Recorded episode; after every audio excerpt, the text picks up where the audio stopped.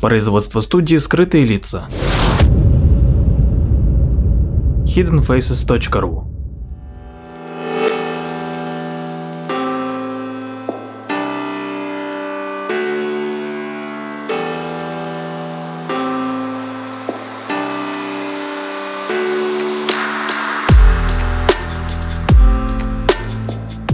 Здравствуйте, с вами Владимир Марковский и очередной выпуск передачи «Прожектор восприятия». Сегодня мы поговорим об одной интересной истории, которая связала Оксфордский словарь, убийцу и самоучку профессора. А началось все в феврале 1872 года. Уильям Честер Майнер проснулся от того, что он почувствовал, что над ним кто-то склонился. Открыв глаза, он увидел мужскую фигуру, он инстинктивно потянулся за пистолетом, который он спрятал под подушку, вытащил его, но за это время этот человек быстро убежал из его комнаты, а Майнер откинул одеяло, бросился за ним в догонку, сжимая в руках пистолет. Это все происходило около двух часов ночи. Он выбежал на улицу, снаружи было холодно. Майнер огляделся и увидел вдалеке какого-то идущего человека. Он э, побежал за ним, на ходу сделав несколько выстрелов. Этот мужчина упал. Подбежав к нему, Майнер увидел, что это не был тот нарушитель, который проник к нему ночью. У него из шеи хлестала кровь в результате ранения, и это был абсолютно не связанный с ним человек. Его звали Джордж Амерет, и он просто шел на работу в пивоварню «Красный лев», где он каждую ночь подготавливал уголь. Так вот, когда полиция прибыла на место, а Майнер начал объяснять полицейским, что он не сделал ничего противозаконного, кто-то вловился к нему в дом, а он всего лишь защищался. Майнеру даже не приходило в голову, что, несмотря на его искреннюю убежденность. На самом деле никто никогда не приходил в его спальню, и все это было только плодом его воображения. И через 7 недель суд признал Майнера невиновным на основании его невменяемости. Он был приговорен к заключению в лечебницу Элизабет Архем для душевнобольных преступников в Бродмуре в Англии. Изначально Уильям Честер Майнер был военным хирургом, и в 1864 году он принял участие в битве в глуши. Это не была какая-то знаменитая или решающая битва, но она была одной из тех, картины которой потом всю жизнь преследуют ее участников. И солдаты в этой битве не просто истекали кровью, умирали, они практически сгорали заживо. А все дело было в том, что битва происходила в дремучем глухом подлеске, и в результате огня с двух сторон Лес начинал гореть, дым сочился сквозь ветки деревьев, густые заросли вспыхивали огнем и тлели, обозы с боеприпасами взрывались, и солдаты буквально заживо сгорали в этом пожарище, по словам очевидцев. В этой битве погибло более трех с половиной тысяч человек. Майнер, собственно, был хирургом и оперировал пострадавших в этой битве. Кроме всего прочего, с ним случился еще один довольно травмирующий его психику инцидент. Дело в том, что в то время дезертиров в армии не просто наказывали, их клеймили, что было больно и стыдно. Им на щеке выжигали огромную букву «Д». И по некоторым причинам, возможно, из-за странной логики военного времени, это наказание возложили именно на хирургов поскольку ассоциировали с какой-то медицинской процедурой. Так вот, Майнера принудили взять кусок раскаленного железа с высеченной буквой «Д» на конце и клеймить щеку одного из ирландских солдат, который дезертировал. И вот это вот ужасное, сильное событие покалечило психику Майнера. Его психическое расстройство развивалось постепенно. Еще пару лет он успешно помогал пациентам, но примерно через два года у него заметили психические осложнения. Кроме всего прочего, его стали преследовать похотливые мысли.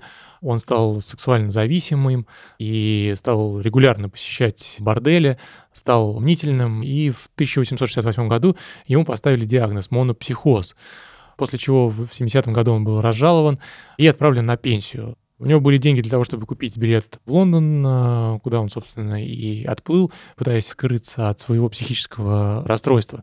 Он снял там квартиру, регулярно водил туда проституток и, кстати, что немаловажно, коллекционировал при этом редкие антикварные книги, которые впоследствии были отправлены ему в камеру в Бродмур. В Лондоне его болезнь стала прогрессировать, ему стали мерещиться какие-то люди, которые проникали к нему в комнату ночью и терзали его. И, собственно, это вот и привело к тому несчастному случаю, когда он застрелил человека на улицу и попал в психушку.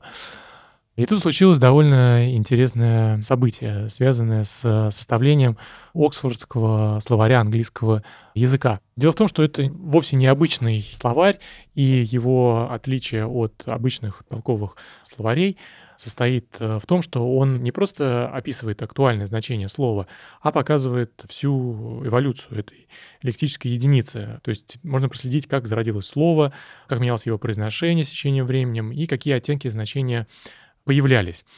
Проект создания этого словаря был запущен в 1858 году. Ясно было дело, что это непростая работа, поскольку требовалось тщательное исследование малоизвестных книг в поисках цитат каждого слова английского языка, и была необходима помощь сотен волонтеров. В результате редакторы словаря опубликовали общий запрос всем желающим. Они призывали читателей читать книги и присылать письма с цитатами, которые бы разъясняли значение абсолютно каждого слова в языке. И читатели буквально завалили редакторов письмами, они прислали более двух тонн корреспонденции, но зачастую их заметки были очень неудачно расставлены, и проект, в общем-то, провалился. Через 20 лет один гениальный лингвист, который, при всем прочем, являлся автодидактом, то есть самоучкой, доктор Джеймс Мюррей, решил взять дело в свои руки. Он был поистине гениальным лингвистом, в разной степени знал э, итальянский, французский, каталанский, испанский, латинский, нидерландский, немецкий, фламандский, датский, также овладел азами португальского, прованского, кельтского, славянского, русского, персидского, древнеперсидского, санскрита. Ну, короче, кучи языков. В 1879 году он опубликовал новый призыв газеты и журналы в поисках англоговорящих волонтеров. На этот раз он э, немного по-другому изложил свои требования и просил читателей сконцентрироваться на книгах 17-18 веков, и просил волонтеров фокусироваться на редких словах и не заострять свое внимание на грамматических единицах, таких как предлоги и артикли. Но многие, конечно, в целях впечатлить филологов принимали такие указания буквально и прислали очень много цитат для невразумительных слов, и в то же самое время обходили своим вниманием общеупотребительные слова, такие как, например, «простой» или «искусство», и это через какое-то время начало раздражать Мюррея, который жаловался, что редакторы вынуждены тратить драгоценное время на поиски цитат для распространенных слов, потому что волонтеры считают, что простые слова не заслуживают внимания. Поэтому волонтерская работа была не слишком эффективна. Но тут им на помощь пришел наш сумасшедший убийца Майнер. Видимо, в какой-то момент он натолкнулся на призыв в одном из журналов, который он выписывал, и стал присылать э, свои цитаты. И надо сказать, что его письма, его примеры обладали необходимой структурой. У него был метод довольно уникальный. Вместо того, чтобы выписывать все цитаты без разбора, он пролистал все свои книги и составил для каждой список слов, отмечая страницу в книге, где это слово упоминалось. И так как он, в общем-то, обладал неограниченным запасом временем, то помноженное на его трудолюбие, это время сделало его буквально живым поисковиком цитат для различных слов. И, собственно, все, что ему оставалось, это задать редакторам вопрос, для какого слова им нужна помощь. И, например, э, в одном из первых запросов редакторы попросили его прислать цитаты для слова «арт». И все дело было в том, что они нашли всего лишь 16 значений этого слова, но были, конечно же, уверены, что их гораздо больше. Так вот, э, Майнер, просмотрев э, свои списки, обнаружил 27 значений, чем привел э, редакторов, конечно же, в неописуемый восторг. В 1890-е Майнер присылал в день около 20 цитат, и его выдержки принимали невероятно часто.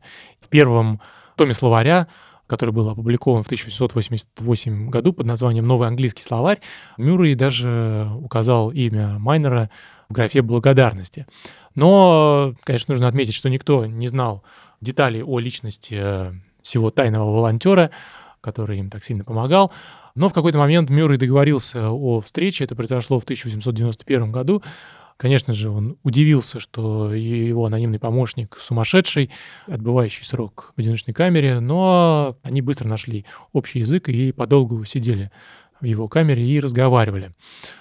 Но, к сожалению, болезнь Майнера в конце концов взяла над ним верх, и 1902 году он перестал присылать цитаты, несмотря на что Майнер и Мюррей продолжали переписку и остались хорошими друзьями. А в 1910 году Мюррей даже помог Майнеру и поспособствовал переводу последнего в лечебницу в Америке, где, собственно, он и умер в 1920 году. Конечно же, в его некрологе не упомянули его достижения, но их не нужно долго искать. Достаточно открыть Оксфордский словарь английского языка, и в предисловии к пятому тому словаря Мюррей напечатал слова благодарности, отмечая, что именно Уильям Майнер внес невероятно большой вклад своими цитатами в составление этого словаря. Для оценки его вклада нужно отметить, что за последние два года Майнер прислал не менее 12 тысяч цитат, и его вклад был настолько огромным за все это время, за 17-18 лет, что одними только его цитатами можно было проиллюстрировать последние четыре столетия развития языка. Ну и, кстати, тем, у кого есть время, настоятельно рекомендую посмотреть фильм с этим сюжетом. Он вышел, по-моему, в прошлом году и называется «Убийца и профессор» Игорь Разумов. И в нем снимаются два, конечно, гениальных актера. Это Шон Пен и, конечно же, Мел Гибсон.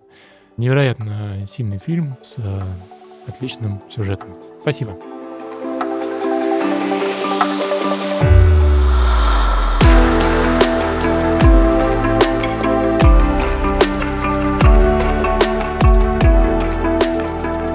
Подписывайтесь на наш инстаграм подкаст студио в одно слово о на конце. Ищите нас в социальных сетях по названию сайта hiddenfaces.ru. Слушайте наши подкасты бесплатно на сайте hiddenfaces.ru, а также в приложениях SoundStream, Яндекс.Музыка, подкасты от Apple и Google Podcast в приложениях для Android.